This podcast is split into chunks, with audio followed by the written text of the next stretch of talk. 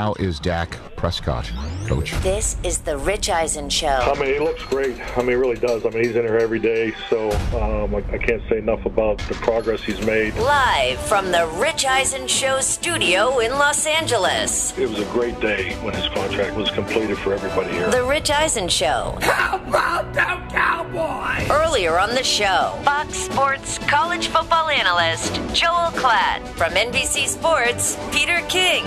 Coming up, Buccaneers general manager Jason Licht, CNN host Jake Tapper, and now it's Rich Eisen.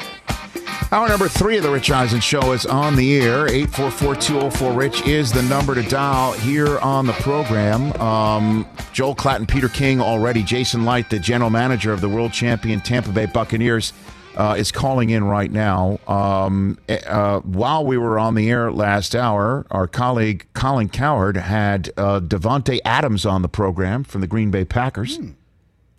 Davante uh, said that the uh, Packers and Aaron Rodgers needed to quote unquote iron a few things out. And similar to what Peter said, that it's not about money, mm-hmm. um, it's about other things. He said that that Roger that Rodgers was looking for um, some things from the organization. So, and that he backed him hundred percent, though. That's not a surprise, right there. So, keep an eye on that situation. And joining us here on the Rich Eisen Show is a man who's kind of on another side of things, to say the least. I mean, uh, He's uh, he's figuratively water skiing behind boats that uh, carry uh, trophies and get thrown from one uh, boat to another. Fresh off a remarkable non-playing season in which uh, he seems to have the whole band back together with free agency through uh, that looking glass and a draft in the books. The general manager of the world champion Tampa Bay Buccaneers, Jason Licht, back here on the Rich Eisen Show. How are you, Jason? I'm doing great. How are you doing, Rich? I am doing better for for you asking. Thank you for asking. How's life? How's life for you, Jason Licht? How's everything? Life is uh, pretty good. It was a hectic off season. One of these days, gonna realize we won the Super Bowl. So, uh, how did you? Um, I guess how did you go about it? Did you have like a list of I'm going to hit these people and I'm going to get them handled, or how many plates were you spinning at once trying to re-sign everybody that were free agents from your championship team, Jason? Well, there were quite quite a few of us here spinning a lot of plates doing this. Uh, you know, no one person can do this on their own. So I have, I have a great staff. Um, we didn't necessarily prioritize any one over the other. We kind of prioritized every one of them, and everyone was unique. Every negotiation and just started. I kind of felt like uh, the Seinfeld episode. As soon as we got one done, we'd ring the bell and uh, you know, and have another one and mark it up on the chalkboard. So it was uh, finally we were finally able to get through all of them. I, I at the time I didn't I didn't realize that it hadn't been done since whatever 1977. If I would have known that, then I would have been a lot more stressed about so, it. But uh, once Bruce made the proclamation at the at the boat parade, and then I doubled down and said the same thing, and then I turned around and I said, "Oh no, what did I just do?" Saying that you could resign everybody, that you could get yeah, it done. meaning we could resign everybody, but we were confident. Guys wanted to come back great environment, great head coach, great ownership, great quarterback. We uh, a lot of great players. So it's it was uh, it wasn't as it wasn't as I mean, everything's a little bit strenuous getting through negotiations. They're not all easy, but uh, at the end of the day, everybody wanted to be here, so that's that's exciting. So, uh, does that make you the Lloyd Braun of general managers, if I'm not mistaken, based on your analogy right there, Jason? Did you? and who does that make Costanza's dad? Is that Arians Costanza's dad in the garage of the Tampa Bay Buccaneers? Yeah, maybe. Uh, yeah, maybe you could say that. Uh, although I, I will still uh, George's dad's line of "Serenity now" after it's all done. well, you got it done, Jason. You definitely got it done. H- how much did Brady play a role in in all of this, Jason? Well, the fact that we were we extended him, we were able to, you know, give us some relief on the cap was big, and the players, you know, what Tom brought to the organization as a leader uh, you know, is is priceless. And having him and Bruce as our head coach and quarterback tandem, uh, both excellent leaders, both very unique people, and in in what they do, the way they do it is it obviously played a huge role in these guys wanting to come back and, and be a part of it again. Well, I mean, the reason why I asked this too, as well, is did did he make some calls to help the band get back together here to twist an arm, pound a table uh, to you, or twist an arm with uh, one of his teammates to to to come back? I think we were all pretty much on the same page, Bruce, myself, him, on that we wanted to bring back as many as we could. I don't know what conversations he had, uh, you know, with with our players uh, to be honest with you. Um, I just knew at the beginning of free agency, I said, "Hey, I'm going to do my best to get everybody back," and that was really the last we talked about it. And then your conversations with him um, personally, Jason. I, I, I, I really want to dig into this as much as you're willing to share because I, I'm, I'm sure you're aware that there are some other teams with first ballot Hall of Fame quarterbacks who might be having an issue with not having a say and how a, um, in a roster is fashioned around them and to their desires. And they're all pointing at your organization with you and your quarterback and saying, "How come you, we can't be more like them?" And uh, what what is your relationship with Brady? Do do you ask him what he's interested in? Does he volunteer it? Like what what is what is the the secret sauce that goes in right here, Jason? It it you know it's it's it's that's a fair question, but we he came to our team with because of the great coaching that we have, the great head coach, and the the, the great players, and he wants to play with great players.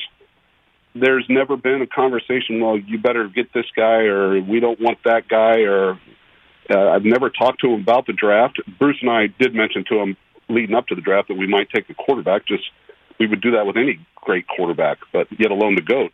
But he's he had well, I hate to sound cliche, but he trusted uh, in the plan that we wanted to bring everybody back, and there were really no, never any side conversations about uh, how far along are we with this guy? What should I do? What can we do? Um, move on from him. He's he's not like that. He's a great leader, and um, he's you know he's got the players' trust, and he trusts us. And so there's really never much of a conversation of you saying, "Well, you know, who do you like? Because again, I uh, and I know this is a very touchy subject, and and and so I ask it gingerly, but it just seems that you you've got a relationship and it all worked out. You won a championship. You you extended them. Eh, that is the envy of every over 35 goat quarterback for their franchises and and it seems like you're you're on cruise control in that respect and that's why I'm trying to figure out what the two-way street might be here to, you know, because he's got a window of opportunity in his mind, and you're dressing that window of opportunity, and it seems like it's being dressed the manner in which it makes him very happy. And I'm wondering how that works with your relationship, Jason. Well, I think he's. I think he was very happy just with the players and the roster and the coaches, like I said before. And now with with any great player like Tom at that position, if we're thinking about signing uh, Gio Bernard, for example, I'll let him know, hey, thinking about signing Gio Bernard, a little push might help. He's like, I'm on it. Um, love that kid. You know, uh, with Leonard last year, that that's awesome. I love that he'd be a great addition. I'll, I'll help you out, you and Bruce out as much as I can. So I think he likes the fact that we we tell him, you know, who we're thinking of signing every once in a while, if it's particularly if it's going to help him at, at, at, at you know on the offense. So, but in terms of having a, a meeting where we go over the board and talk about all of our plans, uh, that's that's just not his style. He's he trusts us, like I said. And then um, when you had Jason Licht, GM of the Tampa Bay Buccaneers, here on the Rich Eisen Show, I'm going to ask you the $64 million question here.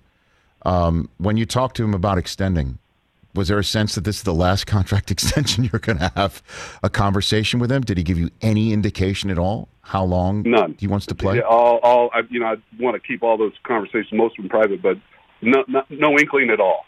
Uh, I told him if he wants to play till he's 50 and he's still playing and he feels like he can still play, he can play until he's 50. So. And then you mentioned you and Bruce did say, heads up, um, we might be taking a quarterback in the draft. You did give him that heads up.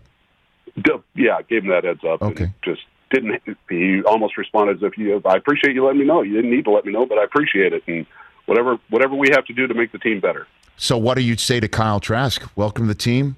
There's uh, there's your quarterback room with the goat. Um, understand that you might have to take his elbow during uh, a boat parade, but other than that, like, what, what do you what do you say to Kyle Trask when you welcome to the team, Jason? Well, actually, had the chance to talk to him a few times since, and uh, told him he's got a great opportunity with this, you know, playing behind Tom and and Blaine is a great uh, mentor as well, and and then obviously this coaching staff, um, Byron and Clyde Christensen and Bruce and Tom Moore. It's he's a great opportunity, and I think he's he's beyond excited about it. It's it's uh, I, I, like I said, I think it's a great opportunity for a young quarterback to come in and and see and see firsthand how how you know Tom Brady operates. Yeah, get ready for a game. Zero pressure in a season. Zero pressure, right? I mean, just like zero pressure. Just learn what you can learn, glean what you can glean, and and just um, check Tom out all you can. I guess that, and then and and then you point out. I mean, what a hell of a coaching staff you have of all the experience together. It seems to me that Bruce is totally um, energized. Not like that. That's ever been a question, but obviously with him coming out of retirement, um, that he seems re-energized. And is, is there any talk about how how long he wants to still be at it, Jason? To you, there we really haven't had that talk. We're in this. Uh, in this business, it's a year. One year seems like ten. Right. So he, I do, I do agree with you. He he has felt never felt better, never looked better, and he is energized. He's got a he's got a great staff that I don't want to say we're on cruise control because he rides them um, like any good coach does, but he has total trust in in his entire staff, offense and defense. Well, he loves Leftwich. I mean, like he, you know, he he he handpicked Byron um, you know, in many different ways from being a player to being a coach. And then I know he was here when he was, you know, out of the game and in the booth at CBS at the time, literally sitting in the chair that's to my right here, Jason, talking about how he was fearful sometimes that he might have a, a health episode on the sideline and he would never come back without somebody who he trusted to call the plays. And that person is Byron Leftwich. And I, I mean, he is beyond dynamite, and I, am wondering what you you think of him long term future for your franchise as well. Well, Jason. Well, we're we're in a we're in a great position where we have a lot of great coaches, and uh, Byron is one of them. Todd Bowles, um, Harold Goodwin. Um, we're we're we're stacked at our coordinator position, so uh, our special teams. Um, I think we're going to be a lot better this year, and we improved in a lot of areas last year. So we've we've got a lot of great coaches, and we're we're focused on this year right now. But we do have a lot of coaches I think that would be uh, great in the role of head coach. In the few minutes I have left with you, Jason Licht, GM Tampa Bay Buccaneers, what is what is the the I guess front burning issue on your radar screen? Uh, obviously, we we heard you know Tom did get on a call with the Players Association and pushed reportedly to use this moment um, to push back against uh, the amount of time that players are, in quotes, required to be there, or either not mandatory but kind of made to feel that way. Uh, are, are, is there an issue with the Bucs getting you getting your players there for Bruce to get their hands on? I mean, what what is what's going on on that front?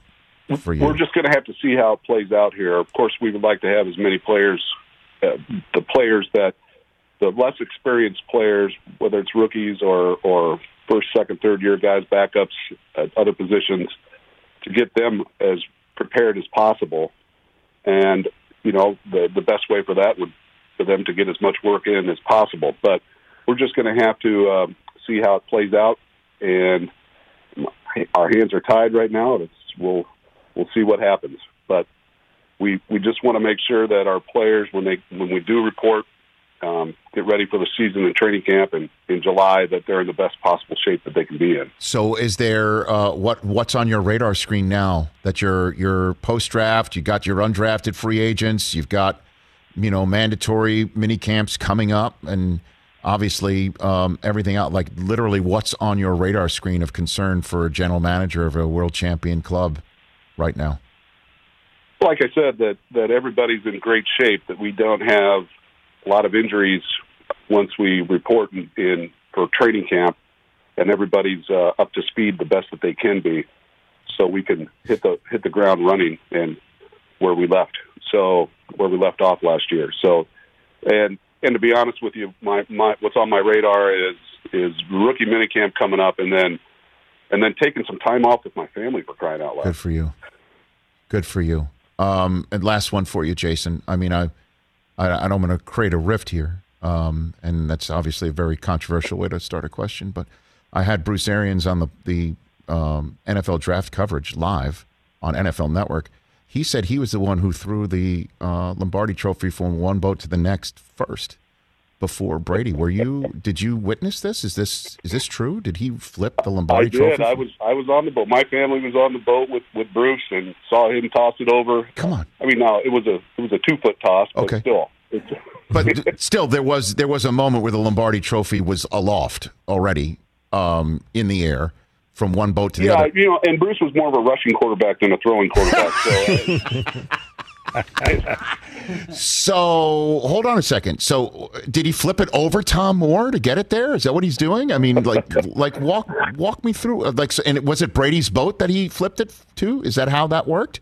Yeah, it was. You know, it was a good toss. I, I didn't mean to take anything away from Bruce by saying he was more of a rushing quarterback, but um, Right. it was a pretty good toss. It was more like an option toss, and um, and, and like I said, it was about two feet away, and it was uh, it was done to perfection. It really wasn't a flip. Okay, very good. And then last question on it. I could I, I could understand exactly why memories are hazy. Um, who caught it on Brady's boat? What, did Tom catch it? Was it thrown from Arians to Brady, or was it? That uh, that is where things get a little hazy here.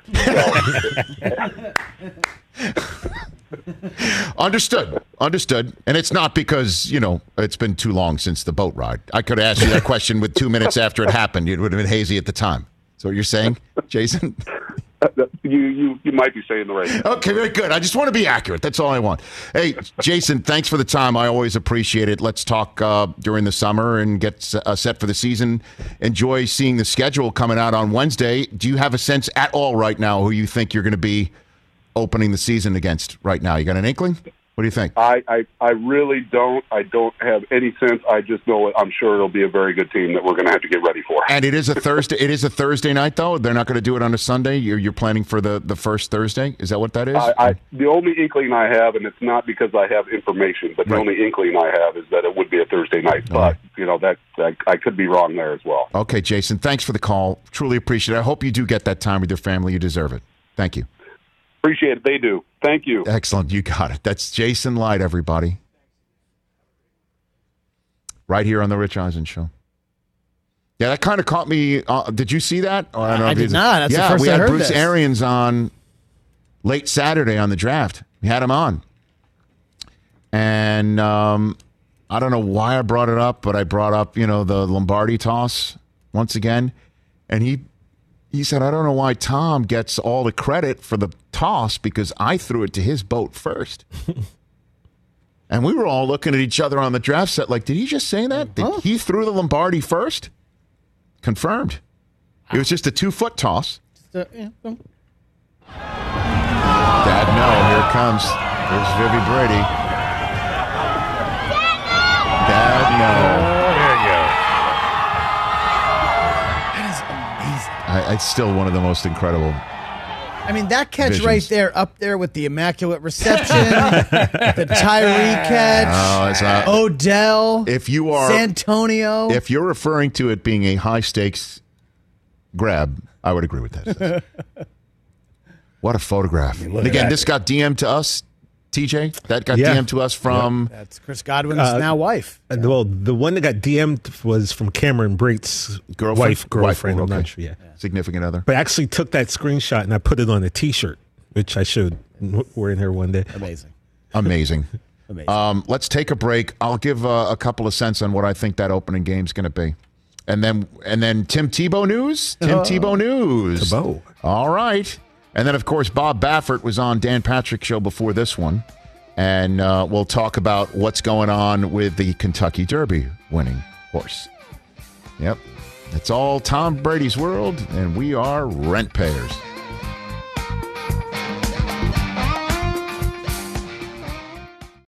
Let's talk game time. Boy, do we love using game time tickets at the Rich Eisen show. And every single time I've been watching the basketball playoffs on TV, I've been wondering what it would be like to be at these games. And when you choose your tickets on game time, you can see the view from your seat where the court is, where you are in relation to it, and then the all in prices. That's my favorite feature. The all in prices makes sure that you see the lowest price guarantee and also know exactly how much everything costs all in before you purchase. So all the guesswork is removed when you buy playoff tickets with Game Time.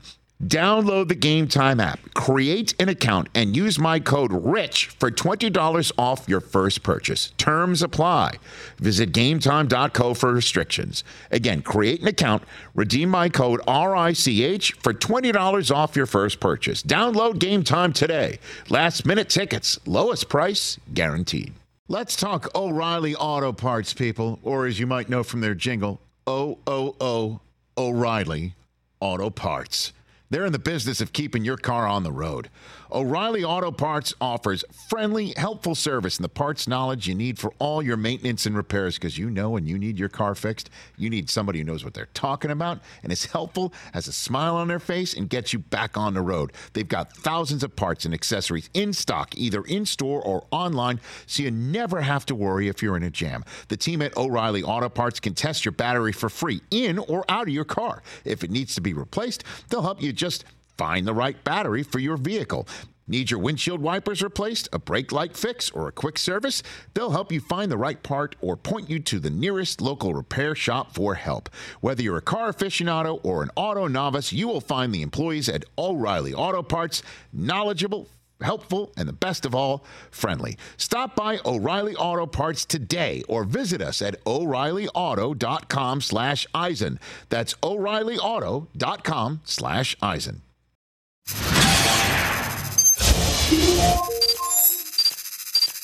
So now let's uh, talk about your decision to retire. When did you make that decision? Uh, we had talked about it as a family, you know, the the weekend of after our Thursday night game this year, and um, Against Seattle? uh, yeah, Okay. and uh, which was one of those gut wrenchers that we should have won and didn't. But it really had nothing to do with it. It was uh, time from my wife. She was done, and God bless her. Forty-seven years in this business is enough, you know. And uh, so it was, it was kind of easy. But when that kick missed in Seattle, when ours went through the last game of the season, Yes. and theirs missed, I just got a real calming feeling that I made the right decision, and that, that was that was kind of the defining moment. No kidding. So when when you say that your wife was done, walk me and the listeners and viewers through what what was she done with, What- and what what what The was your- stress, the stress of being a coach's wife, of, of watching my health go up and down, you know, with with wins and losses, and um, and I was I knew I was done too. That that when we made that we had that conversation, it says, yeah, you're right. It- it- there's too much to live for to die on the sideline, and there's nothing really else to do other than win a championship. And I think the Cardinals can win the championship. The talent is there. Steve Keim will do whatever he needs to do to, to finish off this roster, and they'll hire the right guy. Um, so it was easy for me to step out and um, disagree with her for the first time in a long time. Was there really a, a concern that you you would have a fatal moment on the sideline, Bruce? If you ever check my blood pressure during a game, uh, it, uh, one doctor tried to do that years ago, and he just I, I don't want to ever see these numbers again. Are you serious? You know, because I get a little I get a little hyped up, you know, especially with guys in striped shirts. and uh, if it weren't for them, it'd be an easy game. Mm-hmm. Uh, but uh, no, it was last year's scares were eye opening for me. You know, when I had cancer again, and uh, to beat it. Didn't like the way the season ended last year. Um, then to have this one torn apart with injuries, but it, you just know when it's time.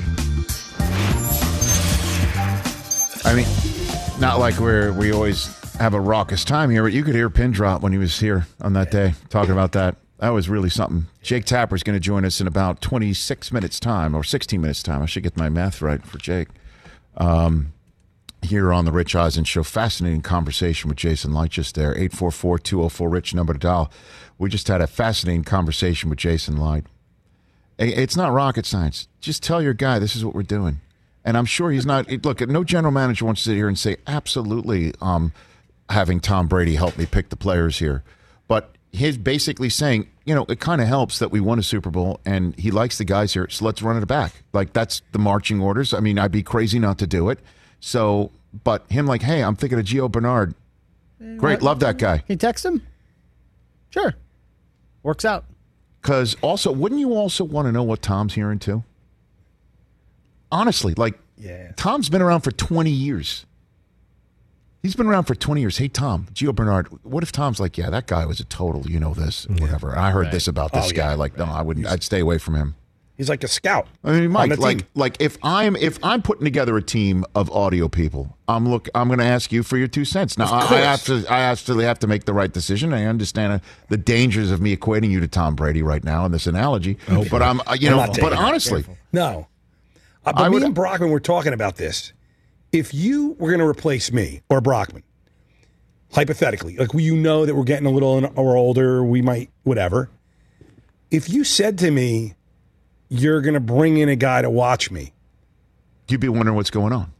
I, exactly. I might feel just as bad as if all of a sudden some guy just sits in the chair behind me and go, what's this guy doing? Now, what if you learned that I was bringing somebody in to watch you on national television without a heads up and you had a drink in your hand? Now you're like, And the whole like, country's am I- watching. do I want to come back and be in the chair? I still cannot believe That's they did nuts. not. And, and if you know Aaron Rodgers, how do you not even give him a heads up? What do you just go like? I'll deal with it later. It's like Who was that? Was that? It, it, we got a lot of great Seinfeld references around here. How about how about Jason Licht making a Lloyd Braun reference? Like, ding, put another one on the board, and another one comes in.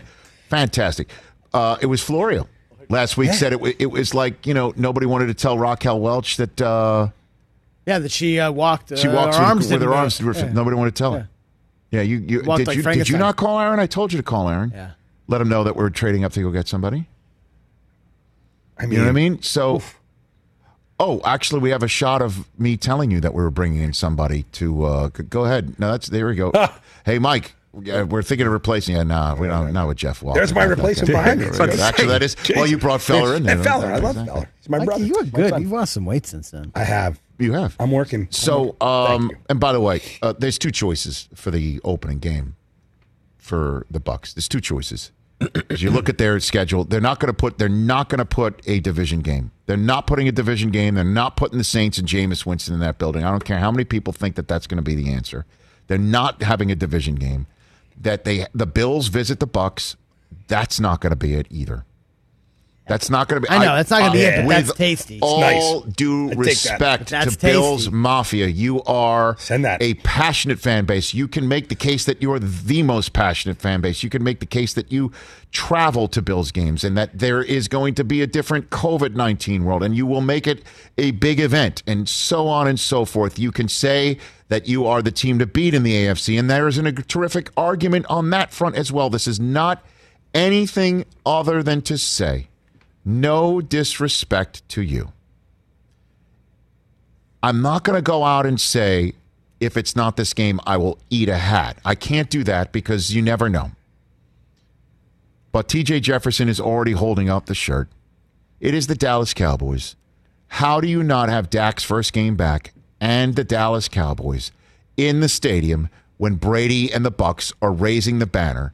How is that not the game? I would be stunned if that is not the season opener that I am helping announce on from the, the field at SoFi Stadium in Hollywood Park um, on Wednesday night at 8 Eastern Time on NFL Network. I would be stunned if that's not the first words out of my mouth. Cowboys at Bucs. That is a major a piece of game. that is a monster game, and I know it's a huge piece of filet mignon that Fox would absolutely want. Ah, but And that Fox would absolutely want, and the league would probably love to have it maybe week 10, you know, late window on Fox, only game in town, Aikman and Buck in the booth. I know that Fox wants that game in the worst possible way. and that Thursday night to start a season is what the NFL wants to grab everybody by the lapels. You can do that with the Bills and the Bucs. It will still be of interest. Nothing beats the Cowboys and Dak's first game back at the Bucs. Nothing beats it. If you want to put the best possible foot forward, and I think the league will want to do that because you look at the ratings for everything in the Oh, COVID nineteen world. You, it, they- many of them are are not up to par for a lot of people, for a lot of sports. Some are. I mean, the Kentucky, Kentucky Derby, Derby numbers was- were terrific. It's way up, yeah. And the draft numbers were down this year compared to the previous year in terms of, I think, second and third. First night was terrific. Yep. You know what I mean? So I don't know. Before this show, Dan Patrick had Bob Baffert on. Now, look, uh, I don't know a damn thing about doping or anything going on. Steroids in. I'm not an expert when it comes to humans, let alone horses. okay. But you know, Medina Spirit winning the Kentucky Derby. I think uh, Steve Kornacki was the only one who really called it, right? He's the only one who called it on the pre-show. Right, and so he he nailed it, and very few people did. You know, uh, did despite the fact that Baffert has won a gajillion of these, right? It was Baffert's only horse in the race. And he has a 1201 shot had double or close to double the legal amount, more than le- the legal amount of a drug that is normally given to horses for pain relief and inflammation in horses. It was uh, double the amount that was supposed to be in that's allowed to be in the the the horse's bloodstream. And the folks at Churchill Downs suspended Baffert on the spot and said, We're going to take another look at this thing to see if he's disqualified. And Mandaloun would be named the winner. Here's what Bob Baffert had to say on the Dan Patrick Show today. that specific drug is usually uh, it's it can be injectable, but uh, the horse wasn't injected with that. So we're we're going through different. We, we check, make sure that nobody had any special creams. You know, I'm learning about it right now, uh, but nobody nobody that handled the horse that handled a horse uh, had any creams or anything like that. So we we just don't know where this came from. Do you think you've been sabotaged? I think I don't know if I was sabotaged indirectly. I think it could have been somebody handled this horse, touched it, because at those levels, it's very minute. It, it's it's at a level that it wouldn't affect the horse, and it's scary. They're scary levels because I've had this uh, this problem before. I'm hoping it's a mistake. Maybe it was the wrong horse or whatever, but. Uh, you know, the, uh, it's something that I've got an investigation team working on it, but uh, it, it, it's horrible, uh, Dan. It's something that uh, I would, you know, it's I would never risk my reputation, and I train for you know these great horses, and and I train for great clients, and it's just it just doesn't make sense, and but it's hard to you know people in the horse industry they they, they understand you know it, it's BS, but not the public. And again, I don't know anything about the horse racing industry, so I wouldn't know if that's BS or not. I hope when he says he's learning about it right now, he's not referring to the science, but he's just still learning about what was around the horse and who could have touched the horse that wasn't part of his team. Right. And here is the uh, the other soundbite. This is the one that leaps out at me because it's something similar to what he said on Fox News earlier today too. Churchill Down came out with a really harsh statement. Yeah. I was, Yeah. I was shocked by it um, because, uh, you know, I think it was just a knee jerk cancel culture kind of reaction.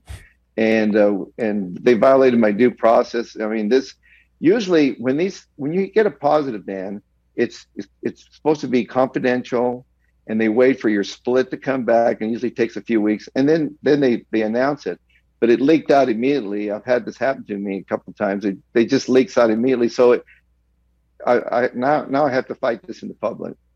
Well, I mean, uh, look, I, I don't know again what Churchill Downs was thinking about if his due process was in fact violated. I don't know. I can't speak to any of that. All I know is that we've heard so many of these excuses before from so many people who said they didn't do steroids and they did, lying directly to Congress's face.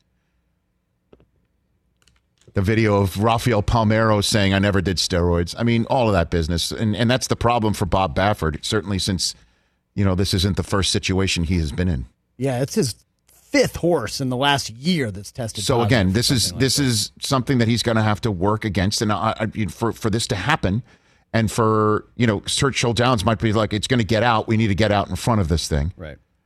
um, right? So they have to figure all that out. I just want to say this: the whole business of cancel culture, to me, it's called repercussions and having to take responsibility for actions.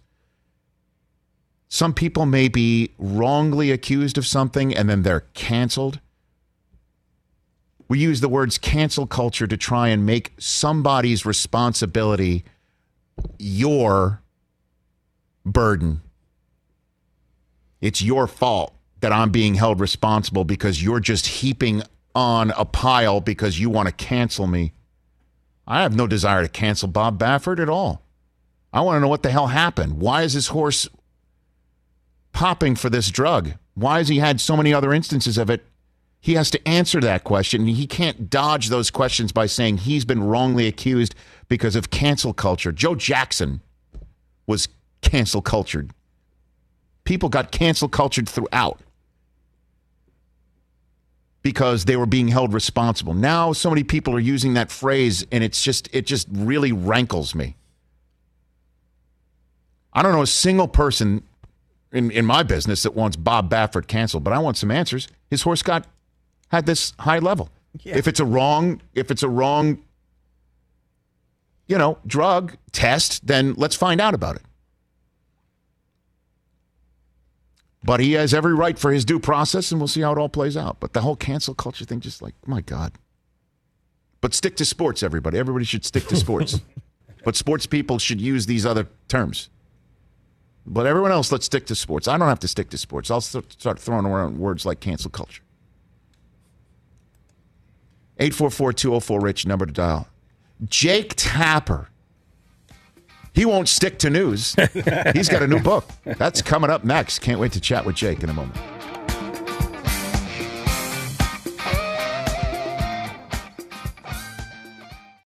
It's that time of year, people. Spring has sprung, and that means spring cleaning, or at least the partner in your life is demanding that you do it. Whether that means stocking up on cleaning supplies or swapping out your winter clothes for new spring clothes, make sure you're using Ibotta and get real cash back with every purchase.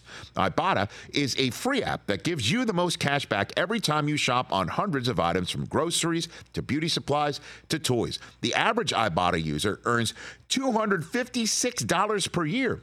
That could cover the cost of an entire shopping trip, that flight you've been eyeing, or the fancy dinner you've been craving. Join the over 50 million users and earn cash back every time you shop from over 2,700 brands and retailers. And right now, Ibotta is offering our listeners $5 for just trying Ibotta by using the code EISEN when you register. Just go to the App Store or Google Play Store and download the free Ibotta app to start earning cash back and use my code EISEN. That's I B O T T A in the Google Play or App Store and use my code EISEN. Let's talk sleep number, people, because quality sleep is so essential. That's why the Sleep Number Smart Bed is designed for your ever evolving sleep needs, and the same thing for your partner, so you can choose what's right for each of you whenever you like. Need a bed that's firmer or softer on either side, helps you sleep at a comfortable temperature, quiets your snores, or your partner's. Sleep Number does that. My sleep number setting is 60. My wife's is 70. 10 numbers apart, but it truly is the world of difference. The sleep number sleep that you get is unbelievable. You will love it. JD Power ranks Sleep Number number 1 in customer satisfaction with mattresses purchased in store. And now you could save 50%. That's 50% on the Sleep Number limited edition smart bed for a limited time. For JD Power 2023 award information, visit jdpower.com/awards. Only at a Sleep Number store or sleepnumber.com.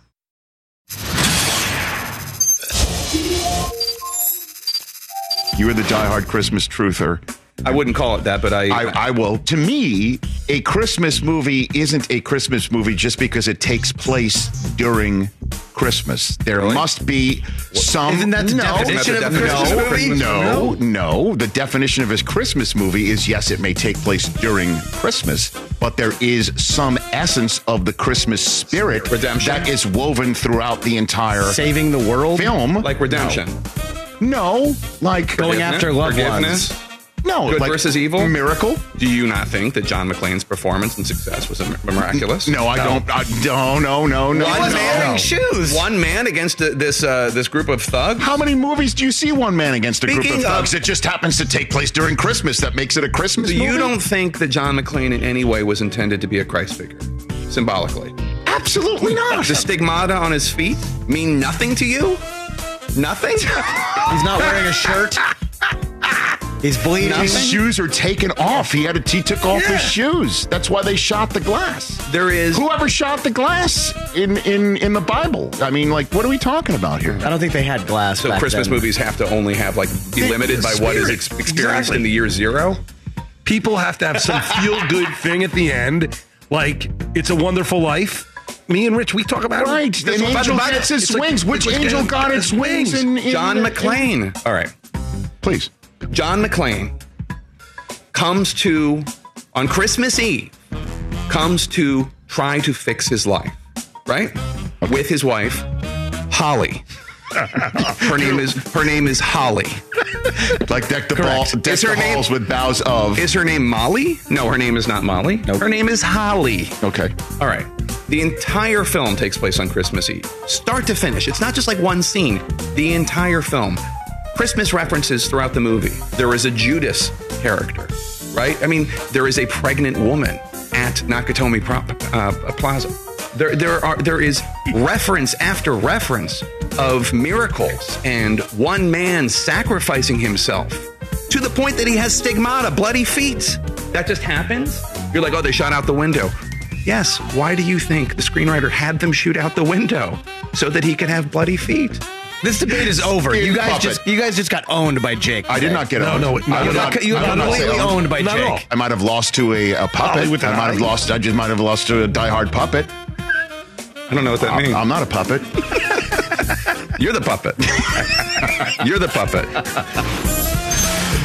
He's your hero, Chris. He's your mean, hero. He's like your John I McClane. mean, he really is my John. Oh, McClane. Oh my god! He's my hero. So Back on the Rich Eisen show here on Peacock and this radio station. I love this man. I don't care who knows it. I don't know how he does it. And the it is everything that he does. He is back here on the Rich Eisen show, chief Washington correspondent for CNN, the host of The Lead with Jake Tapper, State of the Union with Jake Tapper, and he's got a new novel out. I loved The Hellfire Club. It is a page turner, and The Devil May Dance. I cannot wait to read the latest novel from Jake Tapper. How are you, Jake? I'm so good, and I and I love you so much, but I, I don't know why you bring up all the the the one area where we disagree. so, like we, you and I agree on so many things. Yes. In in life. Yes. In in entertainment in broadcasting, and you constantly bring up constantly Yes. the one thing where we disagree. And you know what? I've been holding this in reserve. Um, Uh oh. but I, you know, because of spoilers, I don't want to spoil the movie for people. Okay. But the pivotal moment in Die Hard, Yes. the pivotal moment where mm-hmm. John McClane is not going to survive, the whole mission is going to be a failure. He is going to die. Holly is going to be killed, etc. Holly is her name. Yes. And then he sees a Christmas display with presents and Christmas tape. Mm-hmm. This is the climax of the movie. And he, we don't know that he does this until later, with the Christmas tape that only exists because it's Christmas at Nakatomi Plaza, he tapes the gun to his back and thus surprises the bad guy and saves the day. Period. Spoilers. I'm apologize to your it's, listeners. it's long. Spoilers. It's It's it's been it's 30 it's it's It's it's been it's, it's been long enough, Jake Tapper, and you're again referring to the fact that um, I say Die Hard is not a Christmas movie. Movie you you say it is, and we just showed that uh, setup for our Peacock audience. Now our radio audience joining us here. Um, I just set that just to set the stage for the fact that for fans of yours, Jake, and I am one. I am a huge fan of yours, Jake. I'm the president of the of the Richard Eisen fan Well, club. we're we're back and forth then. I mean, we're simpatico like that. that for fans of yours and fans of your writing, that the fact that you have a new novel coming Yes, out I right do. now, The Devil May Dance, Comes out tomorrow. just like Die Hard, it's like Christmas in the summertime. You see I what I'm saying? appreciate that. You know what I I mean? like so so people want to have their summer vacation and a page turning book, which is what I did uh, with the Hellfire Club uh, on a beach, and it's perfect material for that. Perfect, perfect. So for their summers, it's it's like Christmas arriving uh, out of season. Jake, that's why I kind of bring I, that up. appre- I appreciate it, and I love it, and I love where you're going. You're go- you're, you're you're going to a positive place, and I appreciate Well, that. 'cause- just so you know, people Yes. need to understand that when you karaoke with Rich Eisen, you are. It is basically you sit down and you just listen to Rich Eisen sing Sinatra songs for an hour with a lovely voice, a, a deep baritone. Well, I, but we need to say this, Jake. Um, it's not because I hog the mic. I just I'm just No, giving no, the no. people what they want. you Yes, know, it's yes, yes. I take by request in the oh room. yes, yes, yes. No, no. Okay. You need to put asses in the seats. A hundred percent. Hundred percent. That's what that's about. It's not hogging the mic by by any stretch. But my only point is, Yes. I think you will really enjoy this book because Yes. it presents Sinatra as a person, as a character. Uh, it warts and all, good things and bad things, and he is. The premise of the book is based on a real story, a real thing that happened, which is as you know, Sinatra and the Rat Pack worked their heart out to elect JFK in 1960. Uh, and then Sinatra felt that when President Kennedy came to the to California at some point, he would, of course, President Kennedy would stay with him uh, at his Rancho Mirage compound. And he had all sorts of construction done to it. He had rooms built. He had telephone lines put in. He had a helipad built. and then Attorney General Robert Kennedy uh, was starting to get hinky about this because he thought, you know, I am fighting organized crime here, and Sinatra literally is friends with mobsters. He's Sam Giancana has stayed at this compound. I don't know if I can let my brother stay there. That's the true story, and that was the premise for The Devil May Dance, which is Charlie and Margaret, my main characters from the Hellfire Club. He's a congressman, she's a zoologist. Go out to investigate to find out if Sinatra is actually mobbed up. And he's in the middle of filming The Manchurian Candidate. I love that. And he meets all these folks. So I really, like, even if none of your listeners buy this book, you really will like this book. And I mailed you one, so you should have it arriving any anytime soon, sometime soon. You will really like it. I, I guarantee it. I have I have the book, Jake, and you know I may or may not already have a photograph that of me reading it, not staged at all. When I post it on Instagram, it's not staged at all. Uh, being totally engrossed by the material, Jake. you will, already. you will. You will. I can't wait. And uh, something else. There is a song in the book Mm-hmm. called "The Devil May Dance" that I- that um, I wrote. I did not write the melody because I, as you know, do not have a good pitch. Well, the, the great Sammy Cahn must have written it, right, Jake? I mean, if you're going to go real here, I mean, Van Heusen, I think, was uh, was the. But but this is you'll enjoy this. So when the lawyers are going over the book to make sure that nobody can sue me or them, because there are all sorts of people, real people. Most of them are dead, but real people uh, in the book, and the Church of Scientology makes an appearance, et cetera, et cetera. Well, and the thing that's amazing, Jake Tapper here on the Rich Eisen Show, and I will uh, gladly toot your horn, sir. Is again in the Hellfire Club. You mentioned buy no, me no, dinner first, no. Seriously, what you just mentioned. You know, uh, one of the characters, um, Margaret Marder, is a zoologist. I mean, Brockman. You read the Hellfire Club.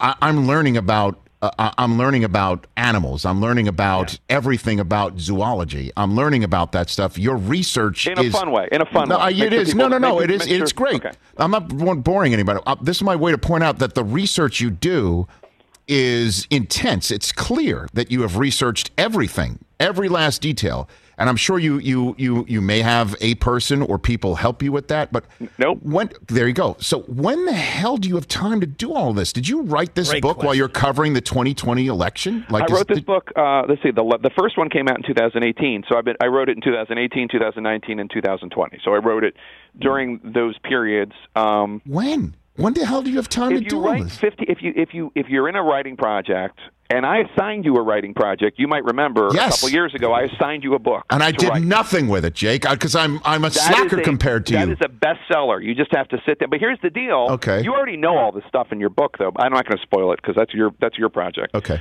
But if you if you are in the middle of a writing project and if you promise to yourself and you pledge to write 15 minutes a day, 15 minutes. Every you can find 15 minutes in your day. Lunch, breakfast, right before you go to bed. 15 minutes is not that hard. Even if that's all you do, at the end of the week, that's an hour 45 minutes of writing. That's 4 pages, 3 pages. I mean, that's not nothing. So it adds up. And but let me tell so anyway, I was able to do that plus in 2020 I was at home broadcasting from April through August, so there's an hour and a half commute I don't have anymore. Uh, plus, you know, normally I would be traveling all over the country covering the presidential race. Not so much in in 2020. I I did two trips. Once to Michigan to interview Biden, and then in December I drove to Delaware to interview him and the vice president. That was it. Those are my two trips. In no election year have I ever had so little travel. So I did. So I had more time on my hands than normal. But the the thing I wanted to tell you about the the fake Sinatra song that I wrote Yes. is so the lawyers are going through it, the book, to make sure that nobody can sue. Yes. And they say, you know, you can only put one line of a song in a book because otherwise people will sue you. The, the, the whoever owns the rights to the song will say that's our property. You can't do more than uh, fair use is one line. Period. Right. Um, so they're like, "You're Tapper, you're crazy. You you know that you can only do one line. We've been through this before, and you have an entire Sinatra song in here. The whole, every lyric, and it's like wound through the climax of the book, which takes place at the 1962 Oscars. Like, what are you doing? And I said, it's not real. I made it up. It's not a real song. And that was like the, and they said, well, you need to put that in there because people are going to go crazy trying to Google it, trying to find it. But that's like the greatest compliment that you can give Of somebody. course like, it I is. thought it was uh, real. They thought it was real. Well, it's also the fact of the New York Times in reviewing it said that uh, what Janet Maslin said she missed the book when she was done with it. So That was congrats tough. on that, man. She's tough. She gave my she gave a middling review of my first book. So for her to give such a nice review of this one meant a, a tremendous amount to me. Well, I mean, I couldn't be more happy for you. What do, what do I do with one of my friends here, um, who you met in D.C. Uh, when you were on the show last, who w- finally took the recommendation of mine to watch The Manchurian Candidate, the old Sinatra film that was a classic, but then removed from the theaters by Frank himself because of the assassination of John F. Kennedy and how it could be somehow construed for him to foreshadow it in the in the brilliant movie that he watched the first half of it, stopped watching it. How long ago did, did you stop watching it, Chris? It's got to be six months. He hasn't maybe? watched it again. Oh. What do, what do I do with that, Jake? You haven't watched. He hasn't watched the second half of it. No. Jake, Jake. In my defense, dude, dude, before you say what you've got going on, you just heard this man's work ethic. Okay, what he's got Yes, going on I in his life. understand, But Jake, as Come you on. might know, I have a one-year-old. Like Yeah. I don't have any time. By the time he Dude, goes he's got to two bed, children. But they're No, not. I- I- they're I- not I can, one. I can I can sympathize. like I can I'm sympathize. so exhausted at 7:30 every Oh, night. God. Like because you guys think Christmas uh, Christmas comes in the Die Hard uh, collection every I year. can That's it sympathize, to you but I will say that movie is really ahead of its time, But young. and Yeah. really trippy, Not like a no- really weird movie. Like I. Oh, yeah. Watching it now, watching and I just watched it uh, a, a few uh, weeks ago. Um, yeah. Because because uh, some of the book, some of my book takes place while they're filming this. Uh, Criterion asked me to do an intro to The Manchurian Candidate, which is a huge honor because I'm a huge fan of My gosh. old classic films. So I watched it again, and oh my god, it is such a weird movie. It is in a great way, very trippy, way ahead of its time, and the idea that it took place, it came out a year before JFK was assassinated. Um, where you know when the movie is about a major political assassination. Do you know this, by the way? Do you know that Arthur Krim, who was the head of Universal, I'm sorry, the head of United Artists, Uh-huh. which uh, which released the film, and also a major Democratic uh, fundraiser and advisor, Arthur Krim put a hold on it. He would not let the movie be made, and then Sinatra had to go to Hyannisport, beg President Kennedy, please tell Krim to let this happen. This is a great movie, and and Kennedy had read the book, uh, and the book is even more trippy than the movie. The the, the book, the mom of the assassin there's actually like actual incest that takes place in the in the movie. It's just like implied, kind of. Yes, The- that's right, with Angela Lansbury and whatever. But I yeah. guess And so Kennedy's reaction was, uh, "That's great. Who plays who plays the mom?" And uh, at the at the time, they had not even cast Angela Lansbury. You know who Sinatra, Sinatra wanted in the part? Lucille Ball. True story. wow. Hey, Jake, I'm up against the end of an hour, as you know, uh, to use a phrase that pays in the news business. So I'll have to leave it there. Um, I love you, Jake Tapper. I love you Congrats too, on this book. We'll chat Thank you again so soon. much. I'll talk to you soon. See Everybody buddy. get the book. It's going to be amazing. The Hellfire Club is amazing. Jake is uh, a remarkable mind, to say the least. I want to thank Joel Klatt, Peter King, Jason Licht, and Jake Tapper. And I want to thank Urban Meyer for giving us the whole week to talk about Tim Tebow because he's been signed by the Jaguars. Unbelievable. Set up tomorrow's show when we come back on the radio. We'll see you Tuesday.